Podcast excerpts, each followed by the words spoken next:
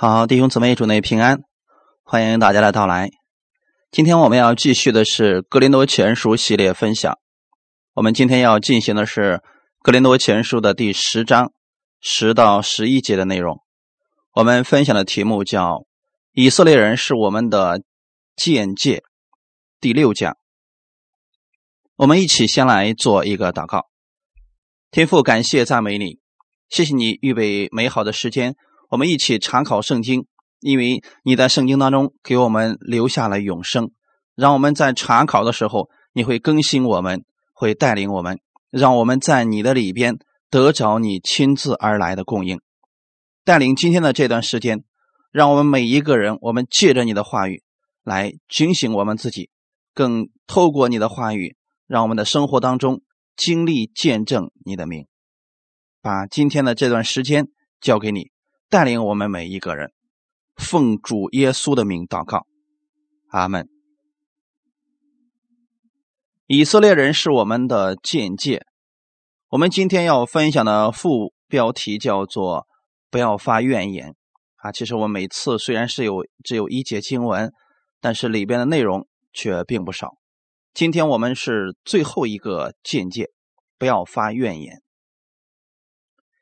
当一个人发怨言的时候啊，实际上代表了不满或者怀疑不信。以色列人经常在旷野中发怨言，此处的发怨言，可能指的是以色列人因为可拉党很多人死了，地开了口把他们吞下去，他们在这之前向摩西发怨言了。所以，神借着这样的事情，也让我们来见戒自己，不要像他们一样去做这样的事情。我们先看一下圣经当中，以色列百姓在旷野的时候啊，他们曾经发过不少的怨言，但是其中却有一个分界线。什么样的分界线呢？拿出埃及记来讲，出埃及记的二十章是一个分界线。二十章之前，他们发怨言，神没有惩罚他们，反而按照自己的应许和约定赐给了他们所要的。二十章以后，他们发怨言，神就开始出手修理他们，或者任凭一些蛇咬他们啦，瘟疫出现。那我们看看，在这之前。到底有什么样的事情发生？有三次他们发怨言，分别是在出埃及记的十五章、十六章和十七章。第一次的时候呢，是他们到了马拉那个地方的水比较苦啊，所以百姓就向摩西发怨言说：“我们喝什么呢？”那神呢，告诉了摩西说：“你把一棵树放在那个水里边，水就变甜了。”在十六章之后呢，是已经过了两个月的时间了。那全会众呢，又在旷野里边向摩西亚伦发怨言。他们发怨言，在这四十年当中，有一个非常常见的怨言，就是巴不得我们早死在埃及地耶和华的手下。你为什么要将我们领出来，让我们死在这旷野呢？啊，四十年以来，以色列百姓经常说的一件事情。所以弟兄姊妹，今天我们不要学习他们这种口头语啊，因为很多人今天的不知不觉当中，常常发类似的怨言。哎，巴不得我们早死，巴不得我们早点离婚，巴不得我们早点散伙，等等类似这样的话，弟兄姊妹。就不要再说了，因为这样的怨言对我们毫无益处。第三段就是出埃及记的十七章里边，他们又没有水喝了，又向摩西发怨言说：“哎，给我们水喝吧！”闹腾。摩西对他们说：“你们为什么与我争闹？为什么试探耶和华呢？”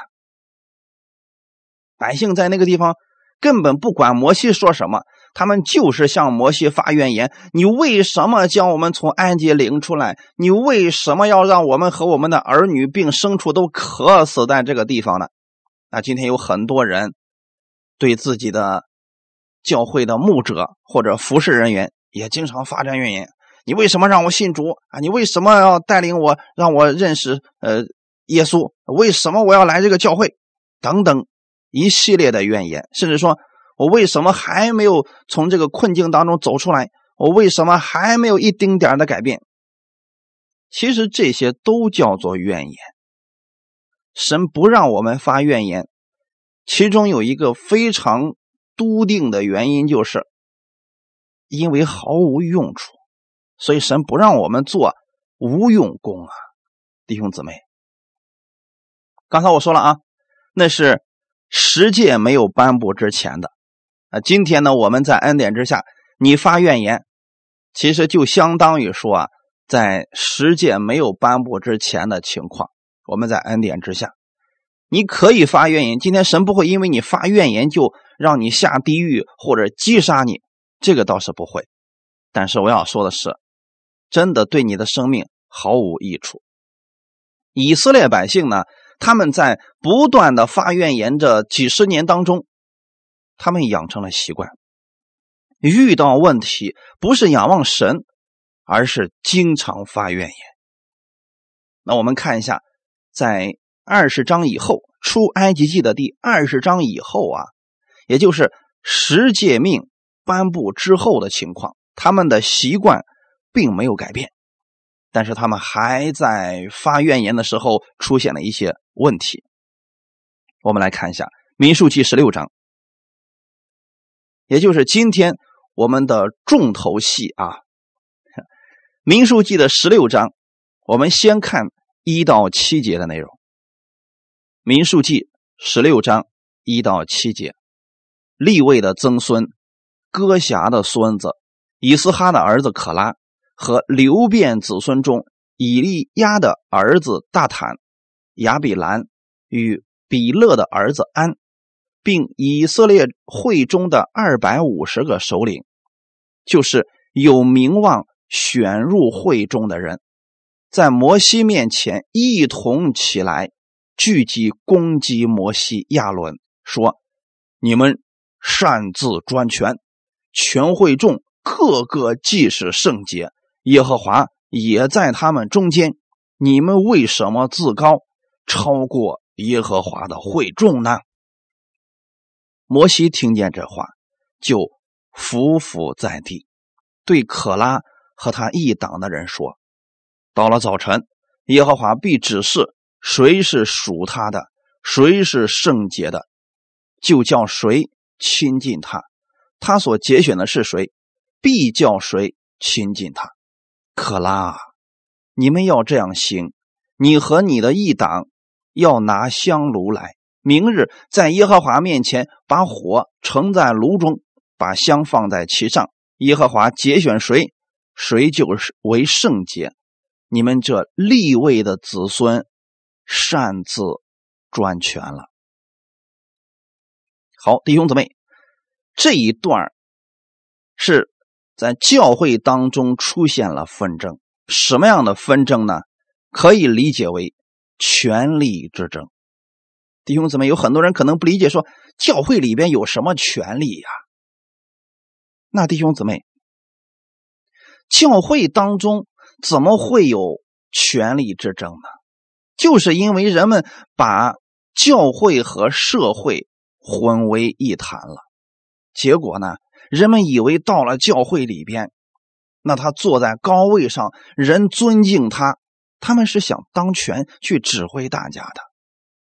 弟兄姊妹，透过这些，我们可以看出来，真正认识神恩典的人，他知道你的位置越高。你做的事情越多，你是一个服侍人员，阿门。所以在教会当中，绝对跟社会不一样。我们不是坐那个地方去指挥别人，所以我们都要啊坐在高位上。当时的可拉一党就认为，我坐在摩西这个位置上更合适，我坐在亚伦的这个位置上更合适。凭什么就摩西和亚伦能指挥百姓呢？我也可以呀，我也是圣洁的呀。所以他们就找到了摩西和亚伦，而且呢是带着一大帮人，就到了摩西的面前去聚集攻击摩西。弟兄姊妹，这些人的心思是很明显的。他们去找摩西的目的就是攻击摩西，要把摩西给压下来，自己要上去。所以呢，他们找了二百五十个首领。今天弟兄姊妹知道二百五是怎么来的吗？就这二百五十个人都没头脑啊，跟着可拉的一党啊，就去攻击神的仆人了。最后这二百五全被击杀了。所以今天有一些人说起来二百五，就说这人就没脑子。弟兄姊妹，你看这二百五是个首领啊，他可不是普通的信徒啊，他们都是首领啊。所以可拉一党，可见他们当时在民中的威望还是挺高的。结果聚集了这么多人，去找着了摩西，去攻击他，说：“摩西啊，你擅自专权了啊！教会可不是一言堂啊，可不是什么你说了算的啊！你说让我们干什么，我们就干什么，凭什么我们必须听你的呀？”我们每一个人都是圣洁的，你看我们每个人哪个人不是首领啊？所以他们就对摩西说：“你为什么自高呢？你超过耶和华的会众，你觉得你比我们高人一等吗？我们为什么要听你的？”弟兄姊妹，当一个人的里边有私欲的时候，他看不见别人的好处，只想别人哪个地方可以被攻击。摩西听见这话之后啊。就伏伏在地。你可以看到，摩西真的是一个非常谦和的人。面对这么多人的攻击，摩西没有说吩咐火从天上降下来，把他们二百五全给灭了。他伏伏在地，对可拉和他一党的人说：“呀，这样吧，如果你们认为你们是圣洁的，你们认为你们确实是属神的，明天我们一块在神面前。”就献祭，呈上炉，向神来烧香好了。到那个时候，看看到底神节选的是谁，谁是圣洁的，看看到底是谁擅自专权了。那在此呢，我想给大家讲一点啊，神在十二个支派当中节选了立位支派，代替各族的长子去专一侍奉神。立位本身是个支派，那现在你会发现，这些全都是立位人，然后带领着以色列的二百五十个首领所搞事儿的。立位人到底是干什么的呢？其实立位人他那个时候神没有给他们产业，就是让他们全职在会幕里边做服饰，料理圣所当中的各项事工。比如说，呃，抬抬会幕啊，因为那个时候在旷野里边呢，神的荣光只要起来往前行走，那么立位的这些支派的人啊，就把所有的这个会幕的东西啊都收拾收拾，然后呢就准备拔营往前走。那如果呢神的荣光在前面停住了，那立位的支派呢，他这所有的人啊，服侍人员就重新在那个地方支起帐幕。还有平时呢，清扫会幕啊，等等，还有清扫院子这些事儿呢，都是由立位支派的人干的。那到了大卫和所罗门做王的时代啊，建成圣殿了，是一个永久的圣殿。那个时候，立位人先前搬运和管理会幕的工作便取消了，他们在圣殿当中啊。就有了新的侍奉工作。那立位人在敬拜当中，主要是负责音乐方面的侍奉。用今天的话来说，立位人是赞美的，尤其啊是希曼、亚萨和以探三人。立位人也在圣殿当中啊做守门的人，协助。预备祭品，比如说保持圣殿的清洁，管理殿中府库，以及一些行政和律法方面的事务啊。所以弟兄姊妹可以明白了吗？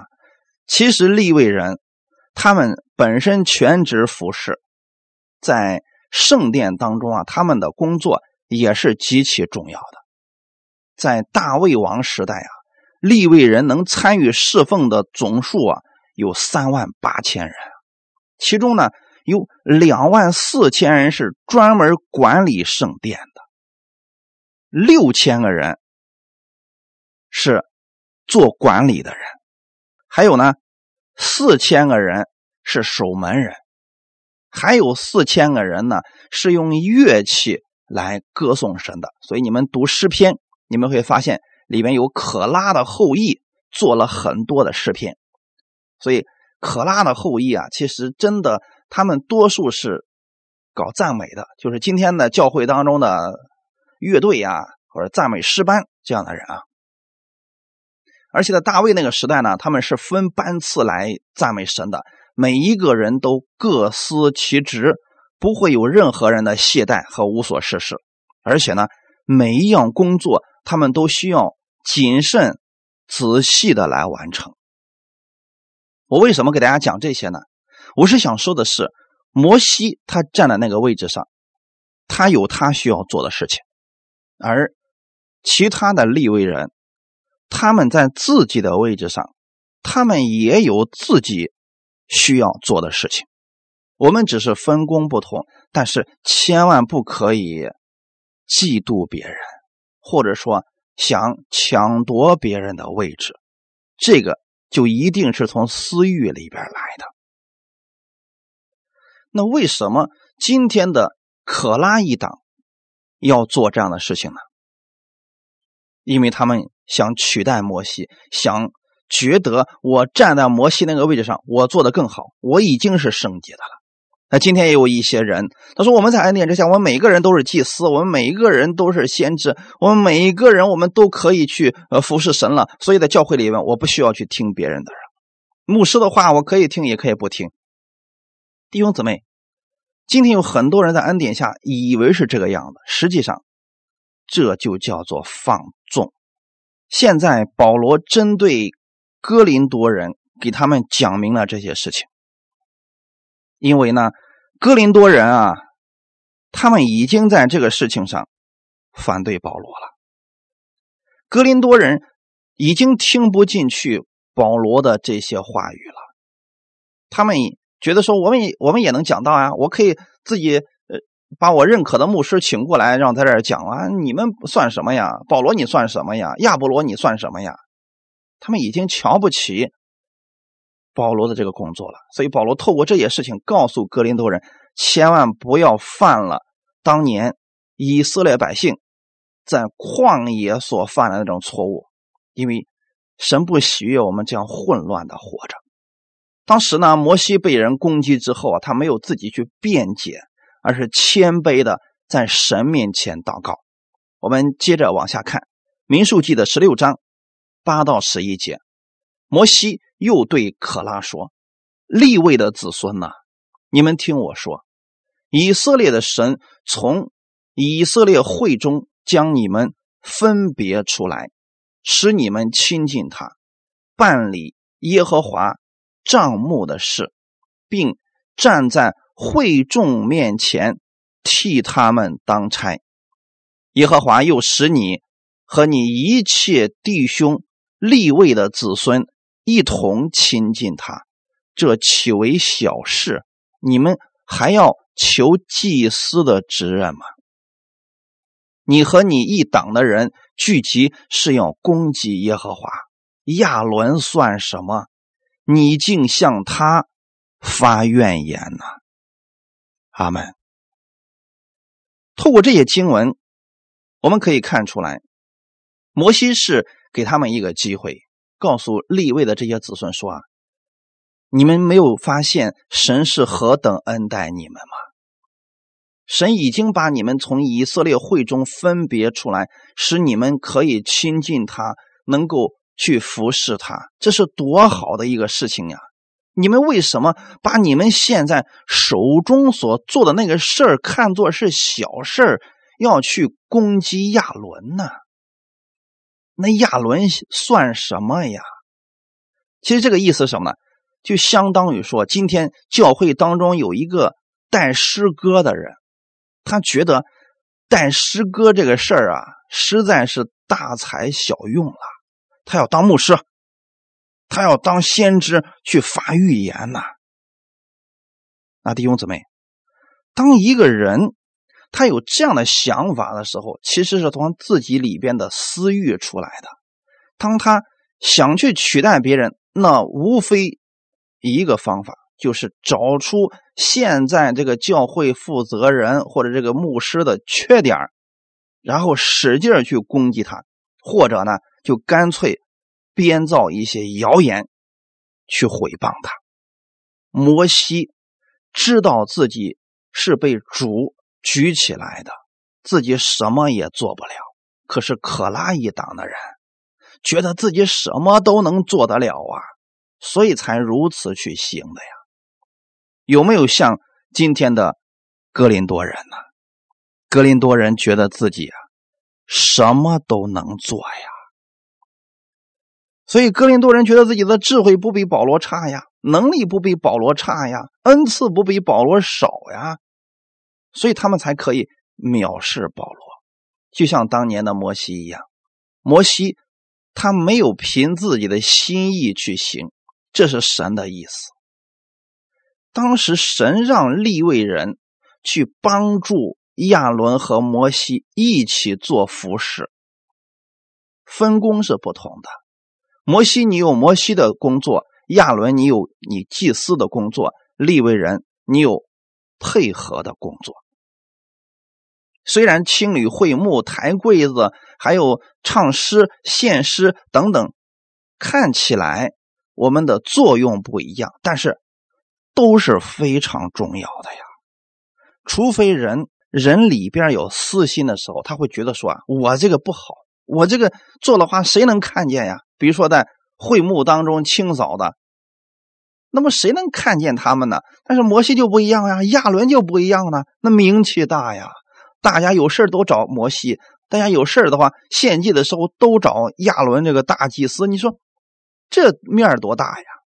所以克拉伊党的人啊，就坐不住了，就想做点什么事儿来取代他们了。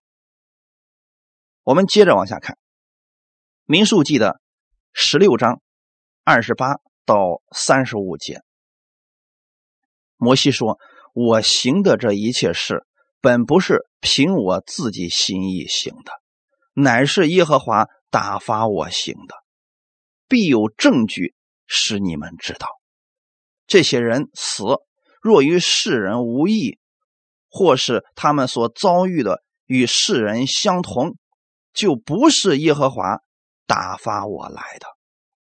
倘若耶和华创作一件新事，使地开口，把他们和一切属他们的都吞下去，叫他们活活的坠落阴间，你们就明白这些人。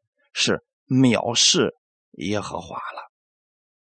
摩西刚说完了这一切话，他们脚下的地就开了口，把他们和他们的家眷，并一切属可拉的人丁财物都吞下去。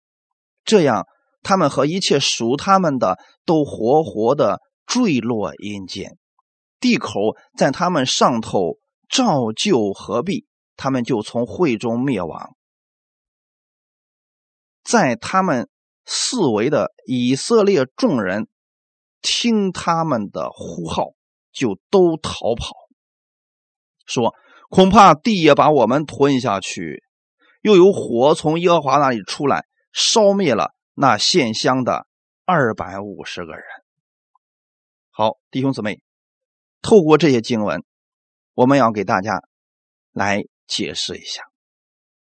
虽然都是在服侍神，有些人真的是凭着神的心意而行，他们是有呼召的人。到底什么是呼召呢？就是你真的愿意完全按照神的意思去行。神给你一条路，说你来这个地方服侍吧。你说好的，这就叫做有呼召的人。那没呼召的人也愿意参与服侍，他就会出现上面的情况。什么样的情况呢？就是在教会里边，他不会甘心只在这一个位置上做事情，因为他不是给神做的，也不是从里边发出来神的爱心。他如果是私欲在作祟，你让他一辈子在教会里边做清扫的工作，他绝对不会甘心。那如果是从神而来的，神给你的工作。给你的负担就是让你服侍神，然后在教会里面做清扫的工作。那么这个人可能做一辈子清扫的工作，他都是甘心乐意的，因为他知道，台上讲道的、唱诗的或者其他的做劝勉的，和我做清扫工作的，我们只不过站在不同的位置上，我们的赏赐是一样的。他们明白的这些，他们不会去做比较。除非这个人根本就不明白神的呼召，而是发自内心的自己的东西，就是凭自己的心意，他才会在乎得失，在乎位置的高低。所以我给大家这么讲的话，你们应该就明白了。如果这个人真的他明白自己是在服侍神，那么他做什么已经不重要了。而有些人就特别愿意去。表现自己，所以他就一定会往教会里面所谓的高位置上去挤。其实他没有这个能力，就算让他坐在牧师的位置上，他也教导不了别人。而摩西呢，他不是凭着自己的心意而行的，是神把他放在那个位置上去的。所以呢，摩西就说了：“我行的这一切事情，不是凭我的心意而行的，乃是耶和华打发我行的。”必有证据使你们知道，那就是神一定会带出他的印证，还有护照的。那当时摩西说了一些什么事情呢？说你们现在是在攻击耶和华呀，所以神必然会做一件新的事情，使地开口，把你们和你们一切都吞下去。你就明白你们是在藐视耶和华了。我再讲一下，摩西。他是个在律法之下的人，所以他会用律法去对待百姓，因为他本身就是做这个工作的。谁该受咒诅，谁该呃得到奖赏，他就是用十诫来去给百姓来审断的。所以他能做这些事情，实属正常。现在他向神祷告一个什么事情呢？让地开口，把这些人都吞下去。结果这个事情。就如此成就了，但是我们不要学习这样的事情啊！现在就算你吩咐地开口把你的仇敌吞下去，神也不做这样的事情。我给大家举一个例子啊，以利亚当年被亚哈王追杀的时候啊，他逃了很多地方。有一天的时候呢，他正在一个山上，可能在默想吧。结果去了个武士夫长，看见他了，说：“神人呢？你快点下来，我们的王要叫你呢。你让我们找的好苦啊。”这个时候，以利亚说了一句什么话呢？“我若是神人，愿耶和华从天上降下火来，烧灭你和你那五十个人。”结果如何呢？那五十一个人就被烧死了。第二波没过多久也到了，同样的下场。也被烧死了。弟兄姊妹，我们可能很多人当心里边有私欲的时候啊，我们就特别想彰显这个神迹，干什么用呢？灭掉我们的仇敌，这是最合适的。可是你们再仔细看一下，摩西现在使用耶和华的权柄，并不是因为这些人敌对了摩西，这些人。是要分裂教会呀！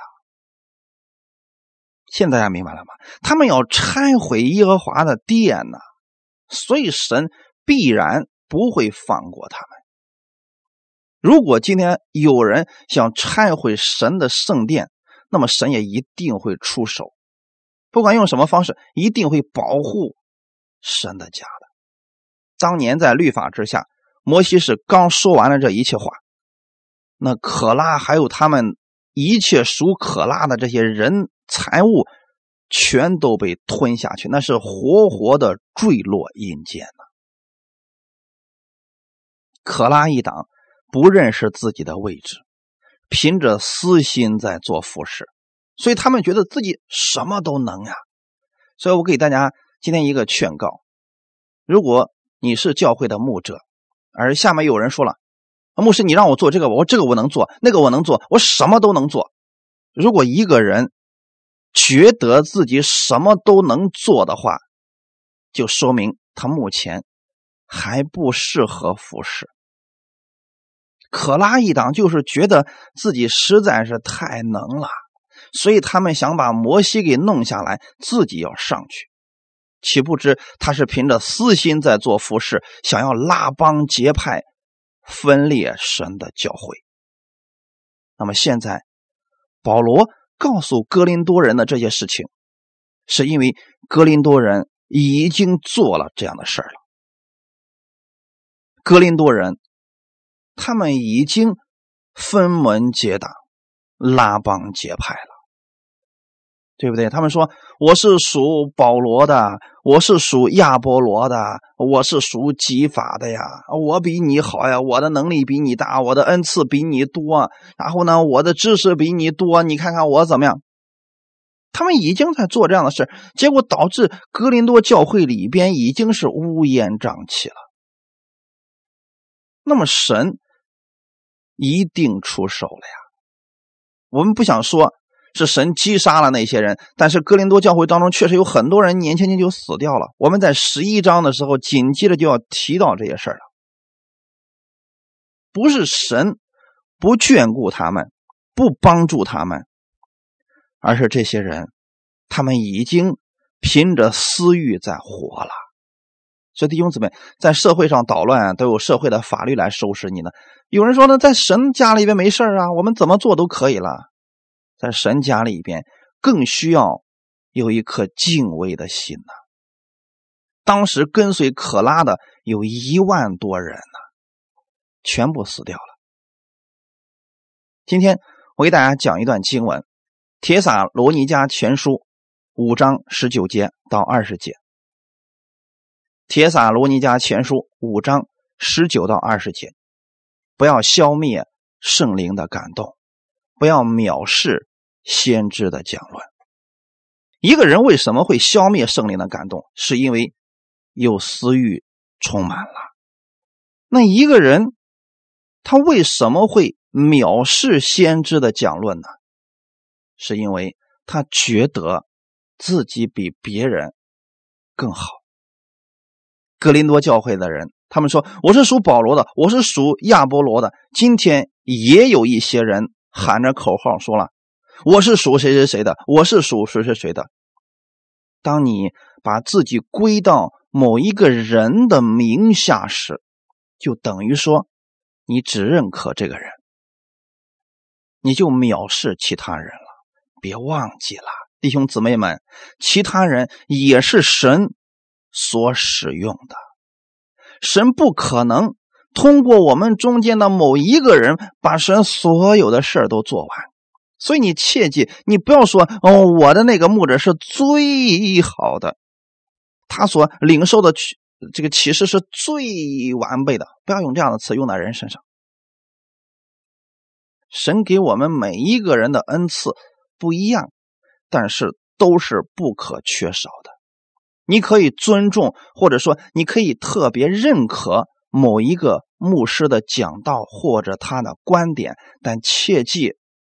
不要藐视其他服侍人员，更不可藐视其他人的讲论。只要人家讲的是符合圣经的，我们都要去尊重别人，绝不可以毁谤别人。不要拿牧师跟牧师去比较啊，这个事情毫无意义，就相当于说你拿着手跟脚去比较，那个一点用处都没有。弟兄姊妹，当一个人藐视先知的讲论，是因为他觉得啊自己可能讲的更好吧？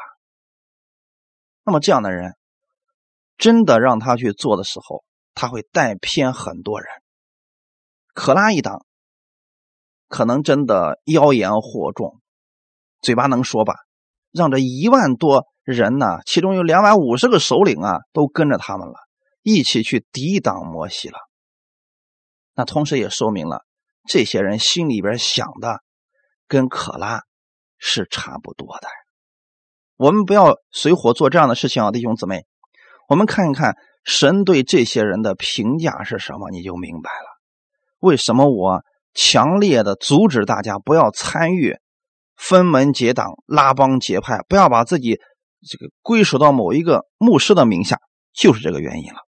一起来看一下《犹大书》的第一章第十节到十二节，《犹大书》第一章十节到十二节。但这些人毁谤他们所不知道的，他们本性所知道的事。与那没有灵性的畜类一样，在这世上竟败坏了自己。他们有祸了，因为走了该隐的道路，又为利往巴兰的错谬里直奔，并在可拉的背叛中灭亡了。这样的人，在你们的爱席上与你们同吃的时候，正是礁石。他们做牧人。只知喂养自己，无所惧怕，是没有雨的云彩被风飘荡，是秋天没有果子的树死而又死，连根被拔出来。读到这些经文，你们是不是心里觉得挺压抑的？你看神对这些人的评价，其实真的不好啊。这些人首先做的一件事就是毁谤。那你会发现，可拉一党的人就是毁谤，毁谤是什么意思呢？就是诋毁别人。也许他们就是造谣，把一些没有的事非得安在某一个人的身上，这就是毁谤了。他们毁谤他们所不知道的，就是说，今天你不要随随便便去论断，更不要随随便便的去毁谤别人，是因为你可能并不知道实情。如果你凭着自己的主观臆断去论断一个牧师，或者论断某一个人，那如果你冤枉了这个人，你可就是在论断神了，是不是弟兄姊妹？就像今天的可拉一党，他们觉得摩西专权了，那实际上呢，摩西并没有专权，专权的恰恰是可拉一党的人。所以神对这些人就说了，他们的本性所知道的事与那灵性的畜类一样，意思是对属灵的事啊，他们真的是。什么都不知道，跟不信主的人啊想法一模一样。那如果今天有人能够把教会也当作社会一样在里边争权夺利，这些人就是跟世上的人一样。他会在这个事情上败坏自己，也败坏跟随他的人。这一点是我们一定要记得的啊！你如果跟错了人，跟的像可拉一党那样的人的话，那你可就惨了，因为跟随可拉的那些人，自己都受损失，都被灭亡了，都被杀死了呀。所以十一节说他们有祸了。这些人善于回谤，分门结党，他们干什么呢？后面就说了，他们走了该隐的道路。那该隐到底有什么样的道路呢？我们在创世纪里读到该隐的事情，我们知道说他就是因为嫉妒他的兄弟亚伯嘛，因为神没有喜悦他的那个祭物，那不是神不喜欢土豆啊这些土产什么的，因为他所献的那些祭物当中根本就没有血，神的意思是只有血才能够除掉你们的罪呀。可是呢，该隐觉得是，我献的也是。我我最好的东西啊，他是按照自己的意思在献祭，而亚伯是按照神的意思在献祭。就像今天的可拉一党和摩西亚伦，他们的区别是一样的。摩西亚伦是按照神的方式在服侍，而可拉一党是按照自己的意思在服侍。所以该隐他嫉妒，结果呢，他还杀了自己的兄弟亚伯。今天呢，可拉一党是想杀死摩西的呀，结果神出手了，是这群人灭亡了。神又举了例子说，又为利往巴兰的错谬里直奔。好，弟兄姊妹，前面是因为私心嫉妒，后面就提到了巴兰。那巴兰的服饰又是什么样的呢？为了钱，就为了钱的时候，他可以去违背自己的良心，甚至去咒诅自己的这个神所喜悦的人。他明明知道以色列百姓不可以咒诅，他还是做了这样的事儿。那今天有多少人？他明明知道不可以随随便便去毁谤牧师，不可以随随便便去定罪别人，可是他们还是在做这样的事儿。甚至有些人就专门喜欢定罪别人，给别人安上一个异端的帽子呀，说你跟我讲的不一样，你就是错的呀。有的人为了权利，有的人为了利益，这些人。都是走错了路而已啊！紧接着第三个，神就提到了可拉的背叛。弟兄姊妹，如果你的朋友当中出现了可拉这样的人，那一定对你带来的冲击是不小的。如果你现在在服侍教会，你的教会当中有可拉一样的人，你要小心了，因为他们会纠结。很多人一起来攻击你，但是我要说的是，不要担心，你只要知道你所走的路是符合神旨意的，神就是你的主，他会给你清扫前面的道路，神会把这样的人直接的移走，或者说把他带到别的地方去。总之，你记得按真理而行的人，神必然会举起他，扶起他，就像摩西一样。阿门。感谢赞美主啊！十二节说，这样的人在你们的爱席上与你们同吃的时候，正是礁石。原文当中指的是玷污，就是你如果真的啊，你把这样的人邀请到一起，跟他一块吃东西，你们在一起吃东西，他都是你的玷污啊。礁石是什么意思？大海当中行船的时候。最害怕礁石，因为看不见，但是它的杀伤力却极大。在教会当中，如果隐藏着像可拉一党这样的人，那就像在海中的礁石一样，有一天船撞上去就触礁，可能就船毁人亡了。那这样的人，神也给我们把他们的特点呀给说出来了。我们来看一下，他们做牧人，只知喂养自己。无所惧怕。那可拉一党为什么要非得要取代亚伦和摩西的位置呢？因为有权嘛，因为有利可图嘛，所以他们就是想喂养自己。无所惧怕的意思就是他们心里边已经不惧怕神了，神的话他们已经当作耳旁风了，所以他们不知道什么叫服侍。后面就提到说他们是没有雨的云彩，那云彩。里边没有雨，那就随风飘了呗。今天刮到这儿，明天刮到那儿，所以这样的人啊，心性都定不下来啊。今天说这个，明天说那个，就是摇摆不定。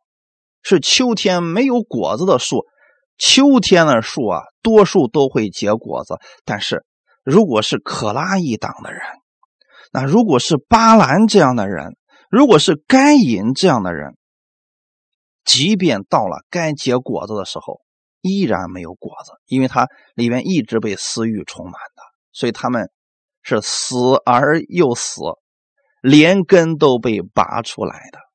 这是神要拔出来的事情，不是我们要拔的呀。所以我们需要有分辨力啊，不要和这样的人为伍就可以了。今天的第十一节里边告诉我们，他们遭遇这些事都要作为简介。遭遇这些事儿，什么样的事儿呢？原文就是一直发生在他们身上的事情，我们要引以为戒呀，弟兄姊妹。如果你发现你周围的有些人啊，总是祸事连连啊，总是想在教会里面搞点事儿，结果呢，每次都把自己搞得名声越来越臭。那么这样的人，你要注意了啊，啊，要以他们为借鉴。今天圣经当中，神是让我们以可拉一党啊为我们的简介，不要学这些人，在神的家里边无利可图，只是付出呀。你到神的教会当中，你只想一件事：如何去帮助别人，如何去为别人付出，这个才是正道。其他的歪门左道的、争权夺利的，在教会里边就别干了。神不会支持这样的人，这样的事儿也不会成的。所以，神把这些事情写在圣经上，就是要警戒我们这末世的人。这里所说的。经上指的就是旧约的圣经上，神把这些事情，把以色列百姓的失败，把过去那些呃伟人的失败写在圣经上，是不希望我们走他们的老路啊。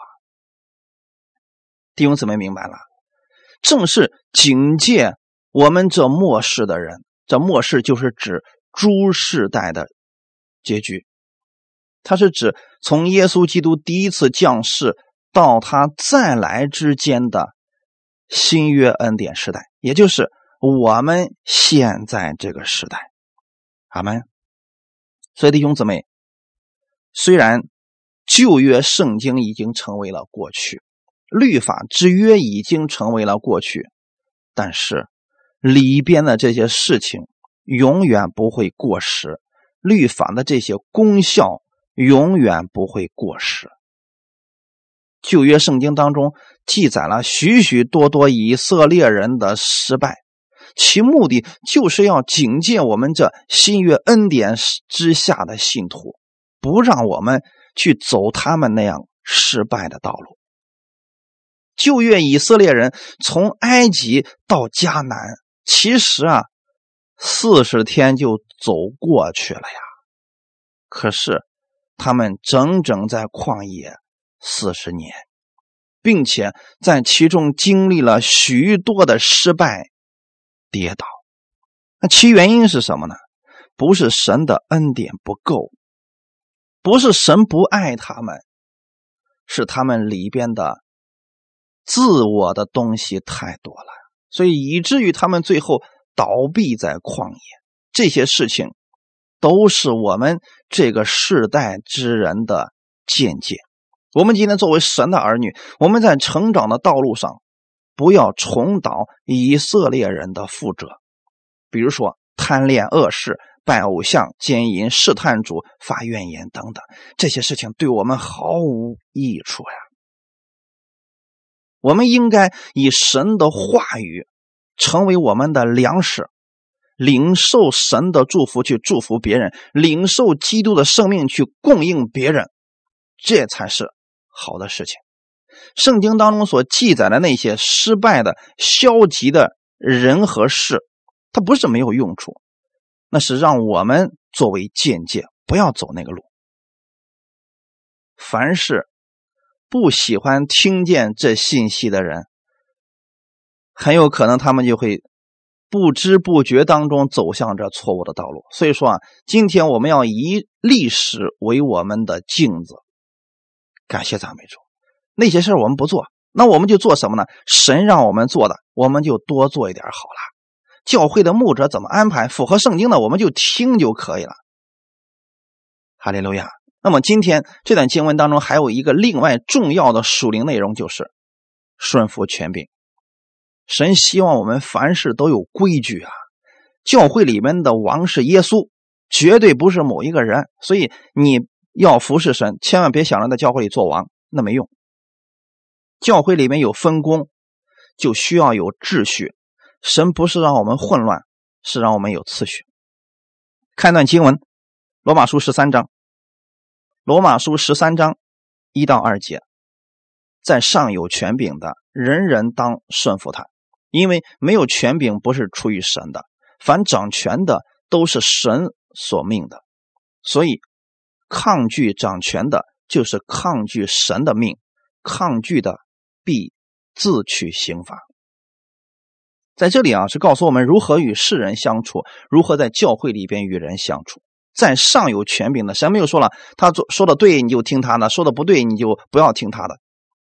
这里说的是，说的是我们要顺服执政掌权的，就算他们是错的，你也要去顺服他，因为没必要，你改变不了这个人，能改变人心的只有神，那不是你。所以呢，他既暂时是错的，你就先听他的。神有一天改变了他的心，他自然就知道什么是。错的了，而我们要做的事情是什么呢？先顺服他们，哈利路亚！因为没有权柄不是出于神的，所以神能把这个人放在这个地方，那一定是有用处的。有时候明明用错的人，那是为了造就我们呢。弟兄姊妹，这个可跟磨练你呀，这个管教你，这个没有不是一个意思啊。我的意思是，也许我们在这方面。需要学习，需要操练，所以神暂时使用这个人来造就我们。一旦我们这个功课学完了，那么这个人就没有用了。就像当年的尼布甲尼撒王一样，神让他去管教以色列百姓，可是这家伙呢出手太重，要把以色列百姓给灭了。那么神在管教完之后，尼布甲尼撒就被神丢弃了。这都叫权柄啊。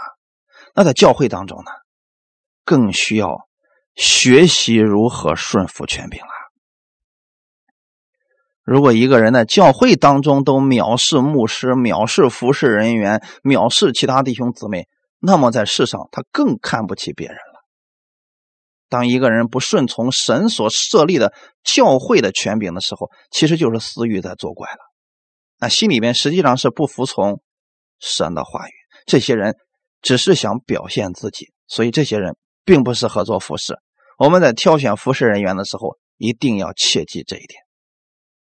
看一段经文，《罗马书》十六章十七到十九节：弟兄们，那些离间你们、叫你们跌倒、背乎所学之道的人，我劝你们要留意躲避他们，因为这样的人不服侍我们的主基督，只服侍自己的杜甫，用花言巧语诱惑那些老实人的心。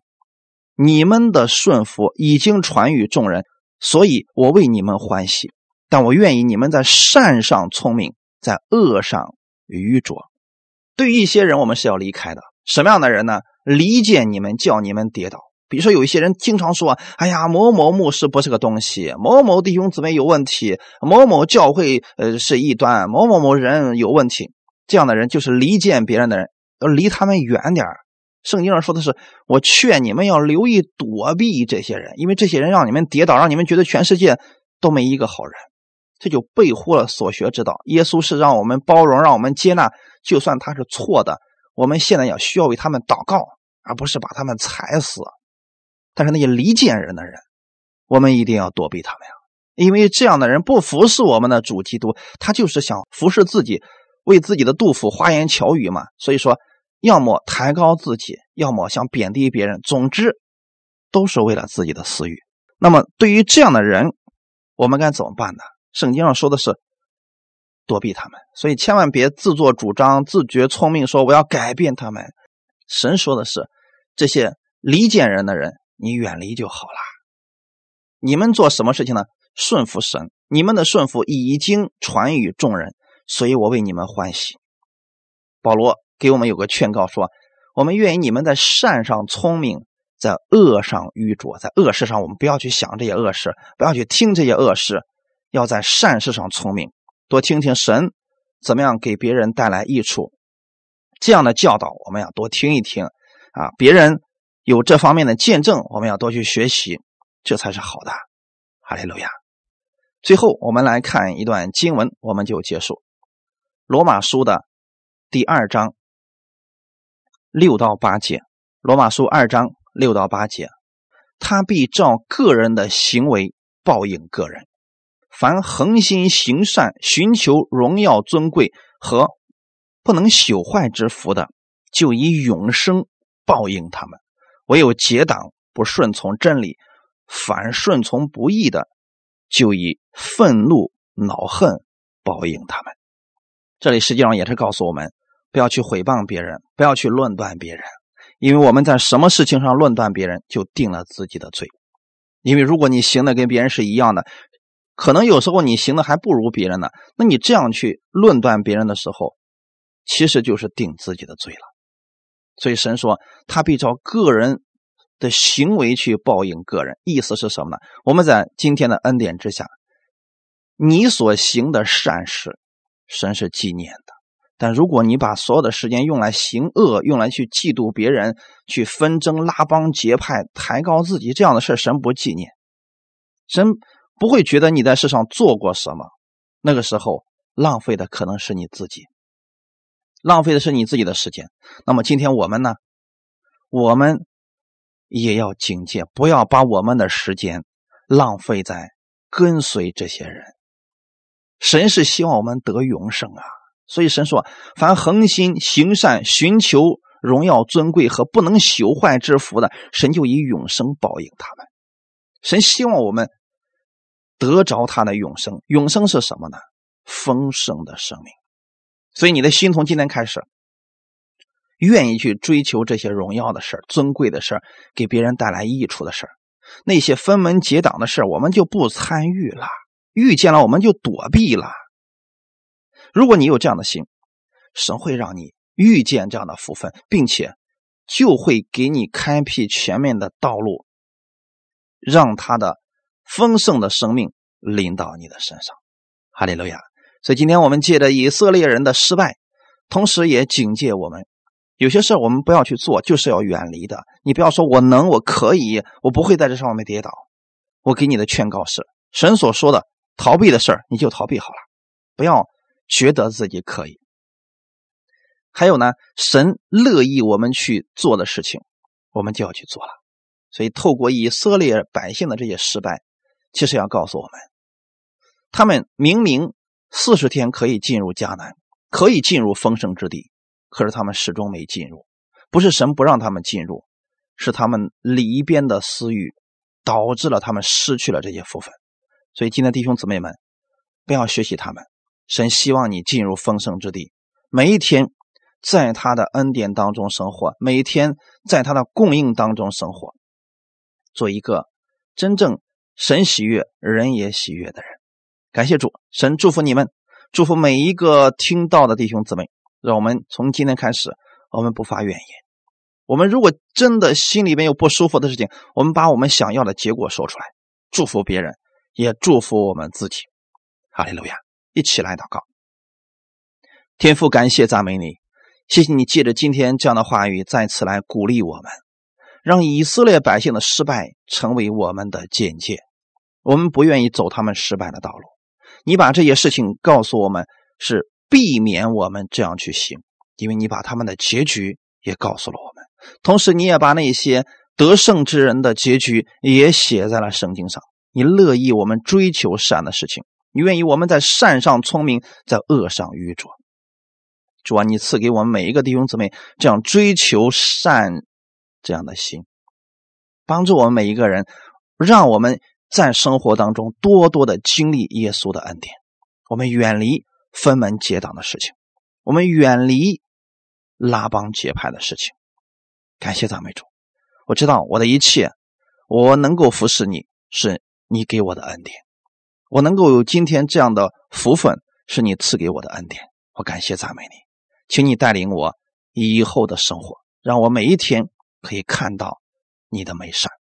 奉主耶稣的名祷告，阿门。